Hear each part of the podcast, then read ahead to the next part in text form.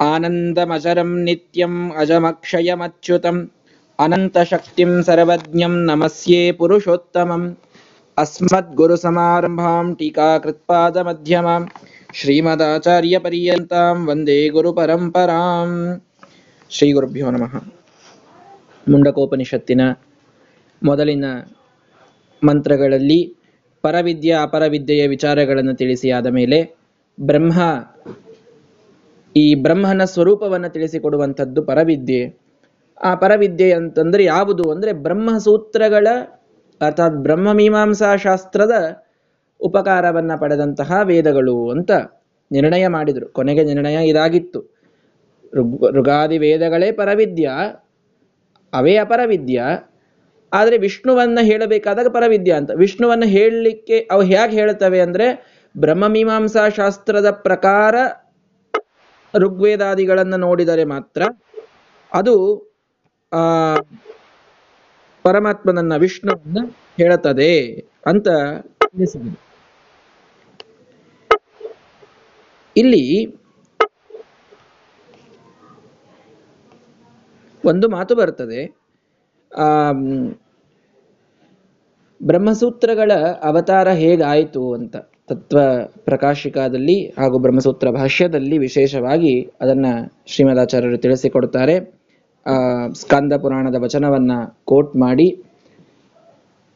ಯಾವಾಗ ಗೌತಮ ಋಷಿಗಳ ಶಾಪವಾದಾಗ ಜ್ಞಾನವೆಲ್ಲ ಅಜ್ಞಾನವಾಗಿ ತಿರುಗಿತ್ತೋ, ಅಂದ್ರೆ ಎಲ್ಲರಿಗೂ ಅದರಲ್ಲಿ ಅಜ್ಞಾನ ಆವರಿಸಿತ್ತೋ, ಆ ಸಂದರ್ಭದಲ್ಲಿ ಎಲ್ಲ ದೇವತೆಗಳು ಬ್ರಹ್ಮರುದ್ರಾದಿಗಳು ಪರಮಾತ್ಮನನ್ನ ಮೊರೆ ಹೋದಾಗ ಎಲ್ಲ ಕಡೆಗೆ ಕಲಿಯ ಬಾಧೆ ಇದು ಹೆಚ್ಚಾದಾಗ ಪರಮಾತ್ಮ ವೇದವ್ಯಾಸ ಸ್ವರೂಪದಿಂದ ಅವತಾರ ಮಾಡಿ ಪರಾಶರ ಋಷಿಗಳಲ್ಲಿ ಸತ್ಯವತಿಯ ಮೂಲಕ ಅವತಾರವನ್ನು ಮಾಡಿ ಎಲ್ಲರಲ್ಲಿ ಜ್ಞಾನಂ ಸಂಸ್ಥಾಪ್ಯ ಭಗವಾನ್ ಕ್ರೀಡತೆ ಪುರುಷೋತ್ತಮ ಎಲ್ಲರಲ್ಲಿ ಜ್ಞಾನದ ಸ್ಥಾಪನೆಯನ್ನು ಮತ್ತೆ ಮಾಡಿದ. ಆಗ ಬ್ರಹ್ಮಸೂತ್ರಗಳ ರಚನೆಯನ್ನು ಮಾಡಿದ. ಈ ಬ್ರಹ್ಮಸೂತ್ರಗಳ ಒಂದು ಮೂಲಕ ನಾವು ವೇದಗಳನ್ನು ನೋಡಿದರೆ ಎಲ್ಲ ವೇದಗಳು ವಿಷ್ಣುವನ್ನೇ ಪ್ರತಿಪಾದಿಸ್ತವೆ ಅಂತನ್ನುವುದು ನಮಗೆ ಸಿದ್ಧವಾಗಲಿಕ್ಕೆ ಸಾಧ್ಯ. ಇದನ್ನೇ ಬ್ರಹ್ಮಸೂತ್ರ ಭಾಷ್ಯದಲ್ಲಿ ಬಹಳ ವಿಸ್ತಾರವಾಗಿ ಶ್ರೀಮದಾಚಾರ್ಯ ಶ್ರೀಮದಾಚಾರ್ಯರು ಮತ್ತು ತತ್ವಪ್ರಕಾಶಿಕಾದಲ್ಲಿ ಜಯತೀರ್ಥರು, ಅದನ್ನೇ ಚಂದ್ರಿಕಾದಲ್ಲಿ ವ್ಯಾಸರಾಯರು, ಭಾವದೀಪದಲ್ಲಿ ರಾಯರು, ಎಲ್ಲ ಮಹಾನುಭ ಭಾವಬೋಧದಲ್ಲಿ ಮತ್ತು ರಘುತ್ತಮರು ಎಲ್ಲರೂ ಕೂಡ ನಮಗೆ ತಿಳಿಸಿಕೊಡ್ತಾರೆ. ಇದಕ್ಕೆ ಬರುವ ಆಕ್ಷೇಪಗಳನ್ನೇ ಪರಿಹಾರ ಮಾಡಲಿಕ್ಕೆ ಅನುವ್ಯಾಖ್ಯಾನ ಅಂತ ಇನ್ನೊಂದು ಗ್ರಂಥವನ್ನ ಶ್ರೀಮದಾಚಾರ್ಯರು ಬರೆದರು. ಅದಕ್ಕೆ ಶ್ರೀಮನ್ ನ್ಯಾಯಸುಧಾ ಅನ್ನುವಂತಹ ಶ್ರೇಷ್ಠ ಗ್ರಂಥವನ್ನು ಟೀಕಾಕೃತ್ಪಾದರು ಬರೆದರು. ಅದಕ್ಕೆ ಅನೇಕ ಟಿಪ್ಪಣಿಗಳು, ಪರಿಮಳ, ಮತ್ತು ಗುರುವರ್ಥ ದೀಪಿಕಾ ವಾಕ್ಯಾರ್ಥ ಚಂದ್ರಿಕಾ, ವಿದ್ಯಾಧೀಶರದು ಸತ್ಯವ್ರತರು ಬರೆದಂತಹ ವಿವೃತಿ ಇವೆಲ್ಲವೂ ನಮಗೆ ಈ ಒಂದು ದೊಡ್ಡ ವಾಂಗ್ಮಯ, ಇದು ಬ್ರಹ್ಮಸೂತ್ರಗಳ ಮೇಲೆ ಬಂದಂಥದ್ದು. ಇದಕ್ಕೆ ಸೂತ್ರ ಪ್ರಸ್ಥಾನ ಅಂತ ಕರಿತೀವಿ. ಈಗ ನಾವು ಕಲಿತಾ ಇರೋದು ಉಪನಿಷತ್ ಪ್ರಸ್ಥಾನ ಇದೆಲ್ಲರಿಗೂ ಗೊತ್ತಿರಲಿ. ಗೀತಾ ಪ್ರಸ್ಥಾನ ಅಂದರೆ ಗೀತೆಯ ಮೇಲೆ ಶ್ರೀಮದಾಚಾರ್ಯ ಬರೆದಂತಹ ಗ್ರಂಥ. ಎರಡು ಗ್ರಂಥಗಳಿವೆ, ಗೀತಾಭಾಷ್ಯ ಗೀತಾ ತಾತ್ಪರ್ಯ ಅಂತ. ಇನ್ನು ಉಪನಿಷತ್ ಪ್ರಸ್ಥಾನ ಅಂದರೆ ಈ ಹತ್ತು ಉಪನಿಷತ್ತುಗಳ ಭಾಷ್ಯಗಳು. ಇವುಗಳನ್ನು ಕಲಿಬೇಕು ಉಪನಿಷತ್ ಪ್ರಸ್ಥಾನ ಅಂತ. ಇನ್ನು ಸೂತ್ರ ಪ್ರಸ್ಥಾನ ಅಂದರೆ ಅದು ಎಲ್ಲಕ್ಕಿಂತಲೂ ಮುಂದಿನದದು, ಕೊನೆಯದದು. ಅಲ್ಲಿ ಸೂತ್ರಗಳಿಗೆ ಶ್ರೀಮದಾಚಾರ್ಯರು ತಿಳಿಸಲಿಕ್ಕೆ ಬರೆದಂಥ ನಾಲ್ಕು ಗ್ರಂಥಗಳಿವೆ. ಬ್ರಹ್ಮಸೂತ್ರ ಭಾಷ್ಯ ಅನುವ್ಯಾಖ್ಯಾನ, ನ್ಯಾಯ ವಿವರಣ ಅಣುಭಾಷ್ಯ ಅಂತ ನಾಲ್ಕು ಗ್ರಂಥಗಳನ್ನು ಅವರು ಸೂತ್ರಗಳಿಗೆ ಬರೆದಿದ್ದಾರೆ. ಅಂದರೆ ಶ್ರೀಮದಾಚಾರ್ಯ ಗ್ರಂಥಗಳನ್ನು ನೋಡ್ತಾ ಹೋಗಬೇಕಾದಾಗ ಸೂತ್ರ ಪ್ರಸ್ಥಾನ, ಉಪನಿಷತ್ ಪ್ರಸ್ಥಾನ, ಗೀತಾ ಪ್ರಸ್ಥಾನ, ಶ್ರುತಿ ಪ್ರಸ್ಥಾನ, ಶ್ರುತಿಗಳನ್ನು ತಿಳಿಸಲಿಕ್ಕೆ ಋಗ್ಭಾಷ್ಯವನ್ನು, ಒಂದೇ ಗ್ರಂಥದಲ್ಲಿ ಏನೇ ಎಲ್ಲ ಶ್ರುತಿಗಳ ತಿರುಳನ್ನು ತಿಳಿಸಿದ್ದು ಅದು ಋಗ್ಭಾಷ್ಯ, ಅತ್ಯಂತ ಕಠಿಣವಾದಂತಹ ಗ್ರಂಥ. ಇನ್ನು ಈ ಇತಿಹಾಸವನ್ನ ತಿಳಿಸಲಿಕ್ಕೆ ಬರೆದಂಥದ್ದು ಮಹಾಭಾರತ ತಾತ್ಪರ್ಯ ನಿರ್ಣಯ ಅಂತ. ಅದರಲ್ಲಿ ರಾಮಾಯಣ, ಮಹಾಭಾರತ, ಹರಿವಂಶ ಎಲ್ಲ ಇತಿಹಾಸವನ್ನು ಕೂಡ ಒಂದೇ ಗ್ರಂಥದಲ್ಲಿ ವಿಸ್ತಾರವಾಗಿ ಮೂವತ್ತೆರಡು ಅಧ್ಯಾಯದಲ್ಲಿ ಸಾವಿರಾರು ಶ್ಲೋಕಗಳಲ್ಲಿ ಶ್ರೀಮದಾಚಾರ್ಯರು ತಿಳಿಸಿಕೊಟ್ಟಿದ್ದಾರೆ. ಬಹಳ ದೊಡ್ಡ ಗ್ರಂಥ. ಅದು ಇತಿಹಾಸ ಪ್ರಸ್ಥಾನ. ಇನ್ನೊಂದು ಪುರಾಣ ಪ್ರಸ್ಥಾನ ಅಂತ. ಪುರಾಣಗಳ ತಿರುಳನ್ನೆಲ್ಲ ತಿಳಿಸ್ಲಿಕ್ಕೆ ಒಂದೇ ಒಂದು ಗ್ರಂಥ. ಭಾಗವತಕ್ಕೆ ತಾತ್ಪರ್ಯವನ್ನು ಶ್ರೀಮದಾಚಾರ್ಯ ಬರೆದಿದ್ದಾರೆ. ಆ ಭಾಗವತ ತಾತ್ಪರ್ಯದಲ್ಲಿಯೇ ಎಲ್ಲ ಪುರಾಣಗಳ ವಿಷಯವನ್ನು ಕೂಡ ಅವರು ನಿರ್ಣಯ ಮಾಡಿ ಹೇಳಿದಂಥದ್ದು. ಇಷ್ಟು ಪ್ರಸ್ಥಾನಗಳು ಶ್ರೀಮದಾಚಾರ್ಯರದ್ದು ಇದ್ದದ್ದು. ಇದನ್ನು ಬಿಟ್ಟರೆ ಇನ್ನು ಉಳಿದೆಲ್ಲ ಸ್ವತಂತ್ರ ಗ್ರಂಥಗಳು ಅಂತ, ಪ್ರಕರಣ ಗ್ರಂಥಗಳು ಅಂತ ಕರೀತೇವೆ. ವಾದಲಕ್ಷಣ ಮತ್ತು ಅಂದರೆ ಕಥಾಲಕ್ಷಣ ಖಂಡನತ್ರಯ, ಮತ್ತು ತತ್ವೋದ್ಯೋತ ವಿಷ್ಣು ತತ್ವ ನಿರ್ಣಯ ಮೊದಲಾದಂಥ ಹತ್ತು ಪ್ರಕರಣ ಗ್ರಂಥಗಳು. ಒಟ್ಟಾರೆ ಮೂವತ್ತೇಳು ಗ್ರಂಥಗಳನ್ನು ಶ್ರೀಮದಾಚಾರ್ಯರು ರಚನೆ ಮಾಡಿ ಕೊಟ್ಟಿದ್ದಾರೆ. ಪ್ರಸಂಗ ಬಂದಿದ್ದು ಕೇಳ್ತಾ ಇದ್ದೇನೆ. ಮೂವತ್ತೇಳು ಗ್ರಂಥಗಳು ಶ್ರೀಮದಾಚಾರ್ಯರು ಬರೆದಿದ್ದಾರೆ. ಸ್ತೋತ್ರ ಮಂತ್ರಗಳನ್ನೆಲ್ಲ ಹಿಡಿದು, ದ್ವಾದಶ ಸ್ತೋತ್ರ ಇತ್ಯಾದಿಗಳನ್ನೆಲ್ಲ ಹಿಡಿದ್ರೆ ಅಷ್ಟಾಗ್ತದೆ. ಅಂತೂ ಈ ಎಲ್ಲದರ ಮಧ್ಯದಲ್ಲಿ ಈ ಸೂತ್ರ ಪ್ರಸ್ಥಾನ ಇದು ಎಲ್ಲಕ್ಕಿಂತಲೂ ಮಹತ್ವದ್ದು. ಯಾಕೆಂದರೆ ಬ್ರಹ್ಮಸೂತ್ರಗಳು ವೇದವನ್ನ ಅರ್ಥ ಮಾಡಲಿಕ್ಕೆ, ಅರ್ಥ ಅನ್ನೋದಕ್ಕಿಂತ ನಿರ್ಣಯ ಮಾಡಲಿಕ್ಕೆ ಹೊರಟಂತಹ ಗ್ರಂಥಗಳು. ವೇದಗಳಿಗಿಂತಲೂ ಕೂಡ ಶ್ರೇಷ್ಠವಾದದ್ದು ಅಂತ ಬ್ರಹ್ಮಸೂತ್ರಗಳಿಗೆ ನಮ್ಮಲ್ಲಿ ನಂಬಿಕೆ. ಯಾಕೆ? ವೇದಗಳು ಅರ್ಗ್ಯುಮೆಂಟನ್ನು ಒದಗಿಸಿದರೆ ಜಜ್ಮೆಂಟ್ ನೀಡೋದು ಬ್ರಹ್ಮಸೂತ್ರ. ನಿರ್ಣಯ ಮಾಡೋದು ಅಂದರೆ ಜಜ್ಮೆಂಟ್ ನೀಡೋದು ಅಂತ. ಎರಡು ವೇದಗಳಲ್ಲಿ ಭಿನ್ನ ಅಂದರೆ ಕಾಂಟ್ರಾಡಿಕ್ಷನ್ ಬಂದಾಗ ಅದನ್ನು ನಿರ್ಣಯ ಮಾಡುತ್ತದೆ ಬ್ರಹ್ಮಸೂತ್ರ. ಹಾಗಾಗಿ ಎರಡು ವೇದಗಳ ಅರ್ಗ್ಯುಮೆಂಟನ್ನು ರಿಪ್ರೆಸೆಂಟ್ ಮಾಡಿದಂತಾಯಿತು. ಬ್ರಹ್ಮಸೂತ್ರ ಇದು ಜಜ್ಮೆಂಟ್ ನೀಡಿದಂತಾಯಿತು. ಆರ್ಗ್ಯುಮೆಂಟ್ ದೊಡ್ಡದು ಜಜ್ಮೆಂಟ್ ದೊಡ್ಡದು ಅಂತ ಕೇಳಿದಾಗ ಜಜ್ಮೆಂಟ್ ದೊಡ್ಡದು ಅಂತ ನಾವು ಲೌಕಿಕ ಸೆನ್ಸ್ನಲ್ಲಿ ಹೇಳೇ ಹೇಳ್ತೇವೆ ಕಾಮನ್ ಸೆನ್ಸ್ ಆದ್ದರಿಂದ ಬ್ರಹ್ಮಸೂತ್ರಗಳು ವೇದಗಳಿಗಿಂತ ವೇದವನ್ನು ನಿರ್ಣಯ ಮಾಡೋದರಿಂದ ಅವುಗಳು ಬಹಳ ಶ್ರೇಷ್ಠವಾದ ಗ್ರಂಥಗಳು. ಒಂದರ್ಥದಲ್ಲಿ ನಿಜವಾಗಿ ಅವೇ ಪರವಿದ್ಯ. ಆದರೆ ಮತ್ತೆ ವೇದಾದಿಗಳು ಕೂಡ ಬಹಳ ಶ್ರೇಷ್ಠ ಗ್ರಂಥಗಳು ಅಂತ ಹೇಳ್ತೀವಲ್ಲ ಅಂತಂದ್ರೆ ಬ್ರಹ್ಮಸೂತ್ರಗಳ ಸಹಾಯವನ್ನ ಪಡೆದ ವೇದಗಳು. ಬ್ರಹ್ಮಸೂತ್ರಗಳ ಸಹಾಯದಿಂದ ವಿಷ್ಣು ಪರವಾಗಿಯೇ ವೇದಗಳ ವ್ಯಾಖ್ಯಾನವಾದಾಗ ಆ ವೇದಗಳು ಪರವಿದ್ಯ ಅಂತ ಕರೆಸಿಕೊಳ್ತವೆ ಅಂತ. ಇದು ನಿರ್ಣಯವಾಗಿದೆ. ಇಷ್ಟನ್ನು ನಾವಲ್ಲಿ ತಿಳಿದುಕೊಂಡ್ರೆ ಅಲಂ. ಇನ್ನು ಹಾಗಾದರೆ ಇದು ಬ್ರಹ್ಮವಿದ್ಯೆ ಅಂತಾಯಿತು. ಪರವಿದ್ಯ, ಇದು ಬ್ರಹ್ಮವಿದ್ಯ. ಹಾಗಾದರೆ ಬ್ರಹ್ಮನ ಸ್ವರೂಪ ಏನು? ಬ್ರಹ್ಮನ ಸ್ವರೂಪವನ್ನು ನಮಗೆ ತಿಳಿಸಿಕೊಡಿ. ಸಂಕ್ಷಿಪ್ತದಲ್ಲಿ ಬ್ರಹ್ಮ ಏನು ಅನ್ನೋದು ಗೊತ್ತಾಗಬೇಕು ನಮಗೆ. ಅಂತಂದರೆ, ಅದಕ್ಕಾಗಿ ಒಂದು ಮಂತ್ರವನ್ನ ಮುಂಡಕೋಪನಿಷತ್ತು ಇಲ್ಲಿ ಹೇಳ್ತಾ ಇದೆ. ಎತ್ತದ ಅದ್ರೇಶ್ಯಂ ಅಗ್ರಾಹ್ಯಂ ಅಗೋತ್ರಂ ಅವರ್ಣಂ ಅಚಕ್ಷು ಶ್ರೋತ್ರಂ ತದಪಾಣಿ ಪಾದಂ ನಿತ್ಯಂ ವಿಭುಂ ಸರ್ವಗತಂ ಸುಸೂಕ್ಷ್ಮಂ ತದವ್ಯಯಂ ಯದ್ಭೂತಯೋನಿಂ ಪರಿಪಶ್ಯಂತಿ ಧೀರಾಹ ಅಂತ.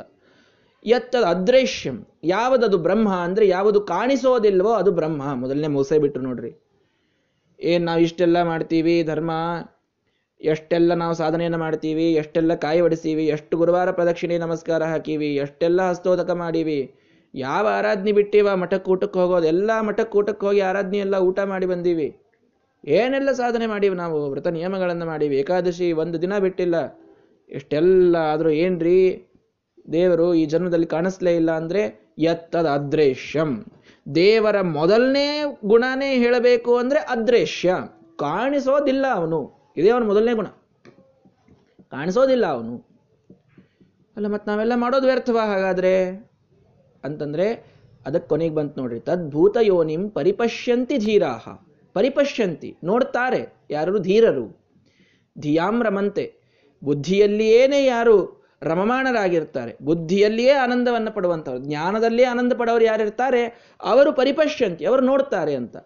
ನೋಡಿ ಕಾಂಟ್ರಡಿಕ್ಷನ್ ಹೇಗಿದೆ. ಎತ್ತದ ಅದ್ರೇಶ್ಯಂ ಅಂತ ಹೇಳ್ತು ಮೊದಲನೇ ವಾಕ್ಯದಲ್ಲಿ. ಯಾವನು ಕಾಣಿಸೋದಿಲ್ವೋ ಅವನನ್ನ ಜ್ಞಾನಿಗಳು ನೋಡ್ತಾರೆ. ಮತ್ತು ಕಾಣಿಸೋದಿಲ್ಲ, ಜ್ಞಾನಿಗಳು ನೋಡ್ತಾರೆ. ಅಂದ್ರೆ ಏನು ಅರ್ಥ ಮಾಡ್ಬೇಕೀಗ? ಓಂ ಈಕ್ಷತೆಹೇ ನ ಅಶಬ್ದಂ. ಕಾಣಿಸ್ತಾನೆ ಅವನು. ಮತ್ತೆ ಕಾಣಿಸೋದಿಲ್ಲ ಅಂತ ಹೇಳಿರಲ್ಲ ಅಂತಂದ್ರೆ, ಅಂದ್ರೆ ಅಷ್ಟು ಕಷ್ಟ ಅವನನ್ನು ನೋಡೋದು ಅಂತ ಅರ್ಥ ಮಾಡ್ಬೇಕು. ಪರಿಪಶ್ಯಂತಿ ಅಂತ ಸ್ಪಷ್ಟ ಧಾತು ಇದೆ, ಕಾಣಿಸ್ತಾನವನು ಅಂತ. ಅದೃಶ್ಯಂ ಅಂದ್ರೆ ಕಾಣಿಸೋದಿಲ್ಲ ಅಂತ ಹೇಳ್ತಾ ಇದ್ದಾರೆ. ಏನು ಅರ್ಥ ಮಾಡ್ಬೇಕು ಇದಕ್ಕೆ ಅಂದ್ರೆ ಶ್ರೀಮದಾಚಾರ್ಯ ಸ್ಪಷ್ಟವಾಗಿ ಅರ್ಥ ಮಾಡುತ್ತಾರೆ ಅವನನ್ನ ನೋಡುವುದು ಬಹಳ ಕಷ್ಟ ಸಾಧ್ಯ ಬಹೂನಾಂ ಜನ್ಮನಾಮಂತೆ ಜ್ಞಾನವಾನ್ ಮಾಂ ಪ್ರಪದ್ಯತೆ. ಜ್ಞಾನವಾನ್ ಅಂದ್ರೆ ಏನರ್ಥ? ಜ್ಞಾನುಳ್ಳವನು ಅಂದ್ರೆ ಒಂದು ಒಳ್ಳೆ ವಿದ್ಯಾಪೀಠದಲ್ಲಿ ಗುರುಗಳ ಕಡೆಗೆ ಜ್ಞಾನವನ್ನು ಪಡೆದುಕೊಂಡು ಬಿಟ್ಟರೆ ಜ್ಞಾನವಾನ್ ಅಂತ ಅಷ್ಟೇ ಅರ್ಥ ಅಲ್ಲ. ಅವರು ಜ್ಞಾನಿಗಳೇ ಇಲ್ಲ ಅಂತಲ್ಲ. ಆದರೆ ಜ್ಞಾನವಾನ್ ಅನ್ನೋದಕ್ಕೆ ಅಪರೋಕ್ಷ ಜ್ಞಾನವಾನ್ ಅಂತ ಅರ್ಥ ಮಾಡಿದ್ದಾರಲ್ಲಿ. ಅಪರೋಕ್ಷ ಜ್ಞಾನ ಆದ ಮೇಲೆ ಎಷ್ಟೋ ಜನ್ಮ ಆದ ಮೇಲೆ ಮೋಕ್ಷ ಅಂತೆ. ಬಹುನಾಂ ಜನ್ಮನಾಮಂತೆ ಜ್ಞಾನವಾನ್ ಮಾಂ ಪ್ರಪದ್ಧತೆ ಅನ್ನೋದಕ್ಕೆ ಏನರ್ಥ ಅಪರೋಕ್ಷ ಜ್ಞಾನವಾಗಿ ಎಷ್ಟೋ ವರ್ಷ ಆದ ಮೇಲೆ, ಎಷ್ಟೋ ಜನ್ಮ ಆದ ಮೇಲೆ ಮೋಕ್ಷ. ಅಪರೋಕ್ಷ ಜ್ಞಾನಕ್ಕೆ ಎಷ್ಟು ಜನ್ಮ ಬೇಕು ಇನ್ನು? ಹೀಗಾಗಿ ಅದೃಶ್ಯಂ ಅಂತ ಯಾಕಂದ್ರು ಅಂದರೆ ಅಷ್ಟು ವೇಳೆ ಬೇಕು ಅವನನ್ನು ನೋಡಲಿಕ್ಕೆ. ಮೊದಲಿಗೇನೆ ನೀವು ಅವನನ್ನು ಅವನ್ನ ಆಚಾರ್ಯ ಒಂದು ಫೈವ್ ಇಯರ್ ಪ್ಲ್ಯಾನ್ ಹೇಳಿಬಿಡಿ. ಐದು ವರ್ಷ ಸತತ ಮಾಡಿಬಿಡ್ತೇವೆ ಅದನ್ನು. ದೇವರು ಕಾಣಿಸ್ಬೇಕು ನೋಡ್ರಿ ಅದಕ್ಕಾಗಿ ಒಂದು ಫೈವ್ ಇಯರ್ ಪ್ಲ್ಯಾನ್ ಹಾಕಿ ಕೊಟ್ಬಿಡಿ ನಮಗೆ.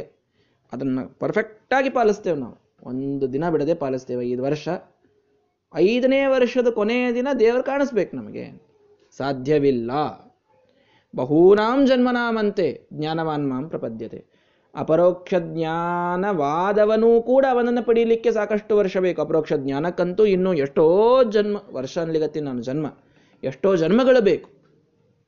ಆದ್ದರಿಂದ ಇದು ಮಾಡ್ತಾ ಹೋಗುವಂತಹ ಒಂದು ಪ್ರಾಸೆಸ್ ಗ್ರ್ಯಾಜುವಲ್ ಪ್ರಾಸೆಸ್ ಹೋಗಬೇಕು ನಾವು ನಾವು ಆತುರತೆಯಿಂದ ಮಾಡಬೇಕು ಮತ್ತೆ. ನಾವು ಆತುರತೆಯಿಂದೇ ಮಾಡಬೇಕು, ಇಲ್ಲ ಅಂತಲ್ಲ ಧರ್ಮವನ್ನು ಮಾಡಬೇಕಾದಾಗ ಆಯ್ತು ಬಿಡ್ರಿ, ಇನ್ನೂ ಎಷ್ಟೋ ಜನ್ಮ ಅಂತೆ. ಈ ಜನ್ಮದಲ್ಲೇ ಯಾಕೆ ಹೈರಾಣ ಆಗೋದು ಮುಂದಿನ ಜನ್ಮ ನೋಡಿದ್ರೆ ಆಯಿತು. ಅಂತಂದ್ರೆ ಮುಂದಿನ ಜನ್ಮ ನಿಮಗೆ ವೈಷ್ಣವರಾಗಿ ಹುಟ್ಟಿಸ್ಬೇಕು ಅಂತ ಎಲ್ಲಿ ನಿಯಮ ಇದೆ? ಹೋಯ್ತದು. ಎಷ್ಟು, ಈ ಒಂದು ಜನ್ಮ ಯಾವಾಗೋ ತತ್ರಾಪಿ ಜನ್ಮ ಶತಕೋಟಿಸು ವೈಷ್ಣವತ್ವ. ಎಷ್ಟೋ ಜನ್ಮ ಶತಕೋಟಿಗಳಾದ ಮೇಲೆ ಒಂದು ವೈಷ್ಣವತ್ವ ಬಂದಿರ್ತದೆ ಆ ವೈಷ್ಣವತ್ವದ ಜನ್ಮವನ್ನು ಹಾಳು ಮಾಡ್ಕೊಂಡು ಬಿಟ್ವಿ ಅಂತ ಆದರೆ ಮುಗದೇ ಹೋಯಿತು. ಮುಂದೆ ಎಷ್ಟೋ ಶತಕೋಟಿ ಜನ್ಮಗಳಾದ್ಮೇಲೆ ಮತ್ತೊಮ್ಮೆ ಈ ವೈಷ್ಣವತ್ವ ಬರೋದಲ್ಲ. ಆದ್ದರಿಂದ ಬಂದಾಗ ಮಾತ್ರ ಬಹಳ ಜೋರಾಗಿಯೇ ಧರ್ಮವನ್ನು ಮಾಡಬೇಕು. ಅದರಲ್ಲಿ ಏನು ಕಾಂಪ್ರಮೈಸ್ ಮಾಡ್ಕೊಳ್ಬೇಕು ಅಂತ ಹೇಳ್ತಾ ಇಲ್ಲ. ಆದರೆ ಇಷ್ಟು ಮಾಡಿದ್ರೆ ಅವನು ಕಾಣಿಸ್ಬಿಡ್ತಾನೆ ಇದೇ ಜನ್ಮದಲ್ಲಿ ಅಂತ ಅನ್ನೋದು ಮಾತ್ರ ಸರಿಯಲ್ಲ. ನಾವು ಹಾಗಾದರೆ ಮತ್ತೆ ನಾವು ಏನೂ ಫಲ ಪಡೆದಂತೆ ಆಗೋದಿಲ್ಲಲ್ಲ ಅಂತ ಬಹಳ ಜನ ಈ ಪ್ರಶ್ನೆಯನ್ನು ಕೇಳ್ತಾರೆ. ಅವನನ್ನು ನೀವು ಅದೃಶ್ಯ ಅಂತ ಕರೆದು ಬಿಡ್ತೀರಿ ಅವನನ್ನು ನೋಡ್ಲಿಕ್ಕೆ ಆಗೋದಿಲ್ಲ ಅಂತ. ಮತ್ತು ನಾವು ಇದೆಲ್ಲ ಮಾಡೋದ್ರಿಂದ ನಮಗೇನೊಂದು ಫಲ ಸಿಕ್ಕಂತ ಆಗಲೇ ಇಲ್ಲಲ್ಲ ಅಂತ. ಅವನನ್ನು ನೋಡೋದೇ ಫಲ ಅಂತ ತಿಳ್ಕೊಂಡು ಮಾಡಿದ್ದಕ್ಕೆ ಸಮಸ್ಯೆ ಇದೆ. ಇದೇನು ನೀವು ಮಾಡ್ತಾ ಇದ್ದೀರಿ, ಇದರ ಫಲ ಆನಂದ. ದೇವರನ್ನು ನೋಡೋದು ಇದು ಅಲ್ಟಿಮೇಟ್ ಫಲ. ನೀವು ಯಾರಿಗೆ ಡೆಸ್ಟಿನೇಷನ್ನನ್ನು ಡೆಸ್ಟಿನೇಷನ್ನ ಮುಟ್ಟುವಂತಹ ಒಂದು ಗಡಿಬಿಡಿ ಇರ್ತದಲ್ಲ, ಅವರು ಮಾರ್ಗದ ಸೌಂದರ್ಯವನ್ನು ಆನಂದಿಸಲಿಕ್ಕೆ ಸಾಧ್ಯ ಇಲ್ಲ. ಇದನ್ನೆಲ್ಲರೂ ಅರ್ಥ ಮಾಡಿಕೊಳ್ಳ್ರಿ ಮಾರ್ಗದ ಸೌಂದರ್ಯವನ್ನು ಆಸ್ವಾದಿಸುವಂಥವರು ಡೆಸ್ಟಿನೇಷನನ್ನು ಮುಟ್ಟುವ ಗಡಿಬಿಡಿಯನ್ನು ಮಾಡುವುದಿಲ್ಲ. ಇದು ಪ್ರತಿಯೊಂದು ಕ್ಷಣದ ಆನಂದವನ್ನು ಕೊಡುವಂಥದ್ದು ಧರ್ಮ ಅಂತಂತಂದರೆ, ಇದು ದೇವರು ಕಾಣಿಸಿದಾಗಲೇ ಆನಂದವನ್ನು ಕೊಡುವ ವಸ್ತು ಅಂತ ತಿಳಿದುಕೊಂಡಾಗ ಸಮಸ್ಯೆ ಆಗ್ತದೆ. ಹಾಗಿಲ್ಲ. ಧರ್ಮ ಮಾಡಿದ ಕ್ಷಣದಲ್ಲಿ ಆನಂದವನ್ನು ಕೊಡುತ್ತದೆ. ಒಂದು ದಿನ ನಾನು ಬಹಳ ಚೆನ್ನಾಗಿ ಜಪ ಮಾಡಿ ಎದ್ದೆ ಅಂದರೆ ನನಗೆ ಏನು ಆನಂದ ಆಗ್ತದೆ? ದೇವರನ್ನು ನಾನು ನೋಡಿರ್ಲಿಕ್ಕಿಲ್ಲ.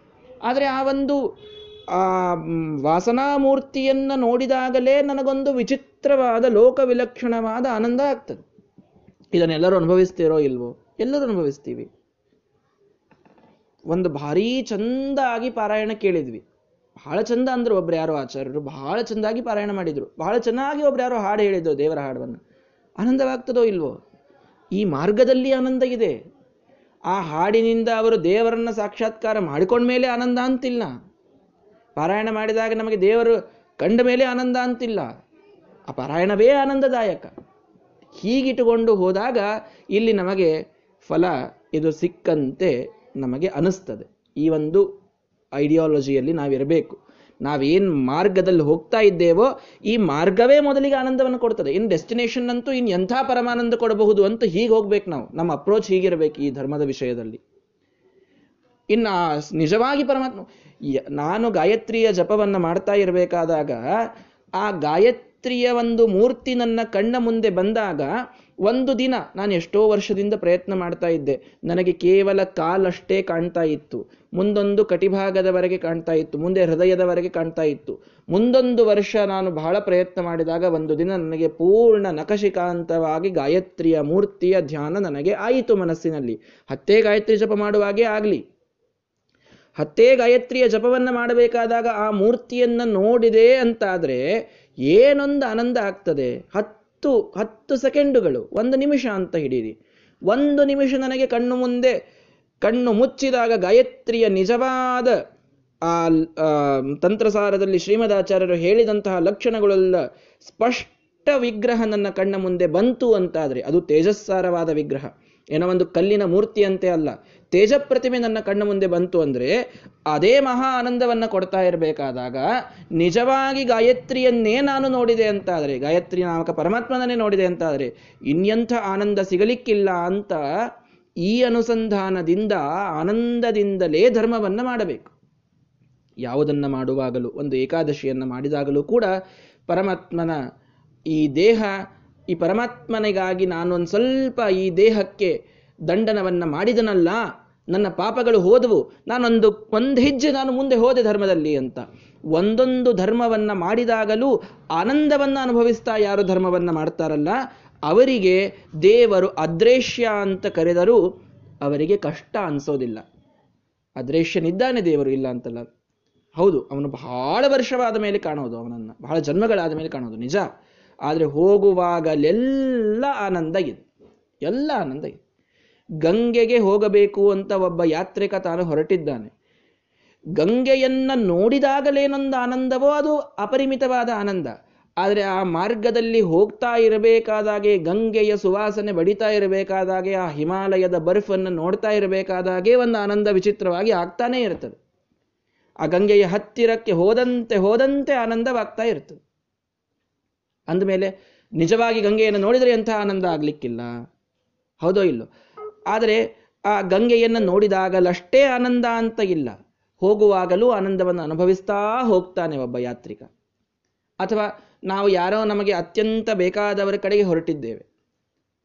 ಅಥವಾ ಇನ್ನೂ ಅಗ್ದಿ ಲೌಕಿಕ ಎಕ್ಸಾಂಪಲ್ ಕೊಡಬೇಕು ಅಂದರೆ ಈ ಹೆಣ್ಮಕ್ಳು ತವ್ರ ಮನೆಗೆ ಬರ್ತಾ ಇರ್ತಾರೆ ನೋಡ್ರಿ. ಓ ಹೆಣ್ಮಕ್ಳು ತವ್ರ ಮನೆಗೆ ಬರ್ತಾ ಇರಬೇಕಾದಾಗ ಈ ಅತ್ತೆ ಮನೆ ಬಿಟ್ಟಾಗಿಂದೇ ಒಂದು ಆ ಕ್ಷಣಕ್ಕೆ ಆನಂದ ಪ್ರಾರಂಭ ಆಗ್ಬಿಟ್ಟಿರ್ತದೆ ಇನ್ನು ತವ್ರ ಮನೆಯೊಳಗೆ ತಾಯಿ ಮುಂದೆ ಬಂದ್ಲು ಅಂತಂದರೆ ಅದು ಎಂಥ ಅಪರಿಮಿತವಾದ ಆನಂದ? ಅದರಲ್ಲಿ ಹೋಗೋವರೆಗೂ ಹತ್ತಿರ ಬಂತು, ಇನ್ನೇನು ಏಳು ಕಿಲೋಮೀಟ್ರ್, ಇನ್ನೇನು ಆರು ಕಿಲೋಮೀಟ್ರ್, ಇನ್ನೇನು ಐದು ಕಿಲೋಮೀಟ್ರ್, ಇನ್ನೇನು ಆಟೋ ಇಳಿದೆ, ಇನ್ನೇನು ಆಟೋ ಹತ್ತಿದೆ, ಏನು ಆನಂದ ಪಡ್ತಾ ಇರ್ತಾರೆ? ಅಂದ್ರೇನು, ಮಾರ್ಗ ಇದು ಆನಂದ ಭರಿತವಾಗಿದ್ದಾಗ ಆ ಗುರಿ ಇದು ಪರಮಾನಂದ ಭರಿತವಾಗಿರುತ್ತದೆ ಹೀಗಾಗಿ ಮಾರ್ಗದಲ್ಲಿ ಆನಂದ ಇದೆ. ಇದನ್ನ ನಾವು ಧರ್ಮದಲ್ಲಿ ಅನ್ವಯ ಮಾಡಿಕೊಳ್ಬೇಕು. ದೇವರನ್ನು ಕಾಣೋದು ಪರಮಾನಂದ. ನೀವು ಅದೃಶ್ಯ ಅಂತ ಹೇಳಿಬಿಡ್ತೀರಿ, ನಮಗೆಲ್ಲ ಬಹಳ ಜಿಗುಪ್ಸ ತಂದಿಟ್ಬಿಟ್ರಿ ನೀವು. ಏನು ಅವ್ನು ಕಾಣಿಸೋದೇ ಇಲ್ಲಂತೆ, ಎಷ್ಟೋ ಜನ್ಮ ಆದಮೇಲೆ ನೋಡೋದಂತೆ. ಅವನನ್ನು ನೋಡೋದಷ್ಟೇ ಆನಂದ ಅಂತ ಇಟ್ಕೊಳ್ಬೇಡಿ. ಅವನನ್ನು ನೋಡ್ಲಿಕ್ಕೆ ಹೋಗುವ ದಾರಿಯಲ್ಲಿ ಮಹಾ ಆನಂದವಿದೆ. ಅದನ್ನು ಅನುಭವಿಸಿ. ಆಗ ಇದು ಎಂಥ ಆನಂದಕರವಾದಂಥದ್ದು ಅನ್ನೋದು ಆನಂದ ತೀರ್ಥರ ಶಾಸ್ತ್ರ ನಮಗೆ ನಿಜವಾಗಿ ಅರ್ಥವಾಗಲಿಕ್ಕೆ ಸಾಧ್ಯವಿದೆ. ಇದು ಬಹಳ ಮಹತ್ವದ್ದು. ಹೀಗಾಗಿ ಯಾರು ಪರಮಾತ್ಮನನ್ನ ಅದೃಶ್ಯ ಅಂತ ಕರೆದಿದೆ ಮುಂಡಕೋಪನಿಷತ್ತು. ಅವನನ್ನು ನಾವು ನೋಡ್ಲಿಕ್ಕೆ ಆಗೋದಿಲ್ವಂತೆ ಹಾಗಾದ್ರೆ ನಾವು ಇನ್ನೇನು ಧರ್ಮವನ್ನು ಮಾಡೋದು ಬೇಡ ಅಂತ ಯಾರು ತಾತ್ಸಾರದಲ್ಲಿ ಬರಲಿಕ್ಕೆ ಈ ಮಾತು ಅರ್ಥವಾಗುವುದು ಬೇಡ. ಆದರೆ ಅವನನ್ನ ನೋಡ್ಲಿಕ್ಕೆ ಅಷ್ಟೊಂದು ಸಾಧನೆ ಬೇಕು. ನಾನು ಎಷ್ಟಿನ್ನು ಸಾಧನೆಯನ್ನು ಮಾಡಬೇಕು ಅನ್ನುವ ಪಾಸಿಟಿವ್ ವೇದಲ್ಲಿ ಇದು ಇಂಪ್ಲಿಮೆಂಟ್ ಆಗಬೇಕು ಅನ್ನುವುದು ಇದರ ತಾತ್ಪರ್ಯ ಅಂತ ತಿಳಿದುಕೊಳ್ಳೋಣ. ಅಂತೂ ಅದೃಶ್ಯ ಅಂದ್ರೆ ಏನೂ ಕಾಣಿಸೋದಿಲ್ಲ ಅಂತ ಅರ್ಥ. ಇಷ್ಟಕ್ಕೆಷ್ಟು ಹೇಳೋದಾಯಿತು. ಅದೃಶ್ಯಂ ಇನ್ನು ಎರಡನೇದ್ದು ಅಗ್ರಾಹ್ಯಂ ಕೈಗೆ ಸಿಗೋದಿಲ್ಲ ಅವನು. ದೇವರ ಸ್ವರೂಪ ಹೇಳ್ತಾ ಇದ್ದೇನೆ ನಾನು. ಒಂದೊಂದೇ, ಒಂದೊಂದು ಮಾತಿಗೂ ಅಷ್ಟು ನಾನು ಒಂದು ಹತ್ತು ನಿಮಿಷ, ಹದಿನೈದು ನಿಮಿಷ ಒಂದು ವಿಶೇಷಣವನ್ನು ಹೇಳಿದರೂ ಅದೇನು ಪರ್ಯಾಪ್ತ ಅಲ್ಲ ನಿಜವಾಗಿ. ಎಷ್ಟು ಹೇಳಿದರೂ ಕಡಿಮೆ ಪರಮಾತ್ಮನ ಸ್ವರೂಪವನ್ನು ಹೇಳ್ತಾ ಇದ್ದಾರೆ ಇಲ್ಲಿ. ಹೀಗಾಗಿ ದೇವರಿಗೆ ಅಗ್ರಾಹ್ಯ ಅಂತ ಕರೆದ್ರು. ಅಗ್ರಾಹ್ಯ ಅಂತಂದರೆ ಅವನನ್ನು ಮುಟ್ಸ್ಕೋಬಾರ್ದು. ಅಗ್ರಾಹ್ಯ ಅವನು. ಅಸ್ಪೃಶ್ಯ. ಆ ಅರ್ಥದಲ್ಲಿ ಅಲ್ಲ ಅಗ್ರಾಹ್ಯ ಅಂತಂತಂದರೆ. ನಿಜವಾಗಿ ಅಗ್ರಾಹ್ಯ ಅಂತಂದ್ರೆ ಸಂಸ್ಕೃತದಲ್ಲಿ ಅದೇ ಅರ್ಥ ಬರ್ತದೆ. ಅವನನ್ನು ಗ್ರಹಣ ಮಾಡ್ಲಿಕ್ಕೆ ಆಗೋದಿಲ್ಲ. ಅವನನ್ನು ಹಿಡಿಲಿಕ್ಕೆ ಆಗೋದಿಲ್ಲ. ಅವನು ಮುಟ್ಸ್ಕೋಬಾರ್ದು ಅವನನ್ನು ಅಂತ. ಬಹಳ ಮಡಿವಂತರಿಗೆ ಮೈಲಿಗೆ ಜನ ಎಲ್ಲರೂ ಅಗ್ರಾಹ್ಯರು. ಹೆಂಗೆ ದೇವರ ಅಗ್ರಾಹ್ಯ? ಅವನನ್ನು ಮುಟ್ಸ್ಕೊಳ್ಲಿಕ್ಕೆ ಆಗೋದಿಲ್ಲ ಅಂತ. ಹೀಗರ್ಥವಾ? ಅವನನ್ನ ಅಗ್ರಾಹ್ಯನ ಅವನು ಹೇಯೋ ಪಾದೇಯ ರಹಿತ ಅಂತ ಹೇಳಿದ್ದಾರೆ ಅವನಿಗೆ. ಅವನಲ್ಲಿ ಏನೂ ಹೇಯತ್ವ ಇಲ್ಲ. ಹೇಯತ್ವ ಸಹಿತ ಉಪಾದೇಯತ್ವ ಇಲ್ಲ ಅಂತ ಅರ್ಥ ಮಾಡ್ತೀರಿ. ಅಂದರೆ ಸ್ವಲ್ಪವೂ ಅವನನ್ನು ಬಿಡಲಿಕ್ಕೆ ಸಾಧ್ಯ ಇಲ್ಲ ಅಂತ.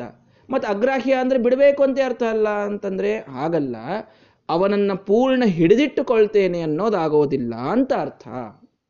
ಅಗ್ರಾಹ್ಯ ಅನ್ನೋದಕ್ಕೆ ಈಗ ಅರ್ಥ ಮಾಡ್ತಾರೆ. ಶ್ರೀನಿವಾಸ ತೀರ್ಥರಲ್ಲಿ ಬರೀತಾರೆ, ಅಗ್ರಾಹ್ಯಂ ಅಂದರೆ ಕೇನಾಪಿ ಗೃಹೀತು ಅಶಕ್ಯತ್ವ ಯಾರಿಂದಲೂ ಅವನ ಪೂರ್ಣ ನಾನು ಹಿಡಿದಿಟ್ಬಿಟ್ಟು ನನ್ನ ಕೈಯಲ್ಲಿರಿ ಅವನು, ದೇವರು. ಅಂತನ್ಲಿಕ್ಕಾಗೋದಿಲ್ಲ ಏನು ಬೇಕಾದಿರ್ರಿ ನೀವು? ಬ್ರಹ್ಮದೇವರೇ ಇದ್ರು ಅವರೇ ಅನ್ನೋದಿಲ್ಲ, ದೇವರು ನನ್ನ ಕೈಯಲ್ಲಿ ಅಂತ. ಇನ್ನು ಯಾರೇನು? ಜೀವೋತ್ತಮ ಜೀವ ಘನರು ಅವರು. ಅವರಂದಿಲ್ಲ ಎಂದು ದೇವರು ನನ್ನ ಕೈಯಲ್ಲಿದ್ದಾನ್ರಿ ಅಂತ.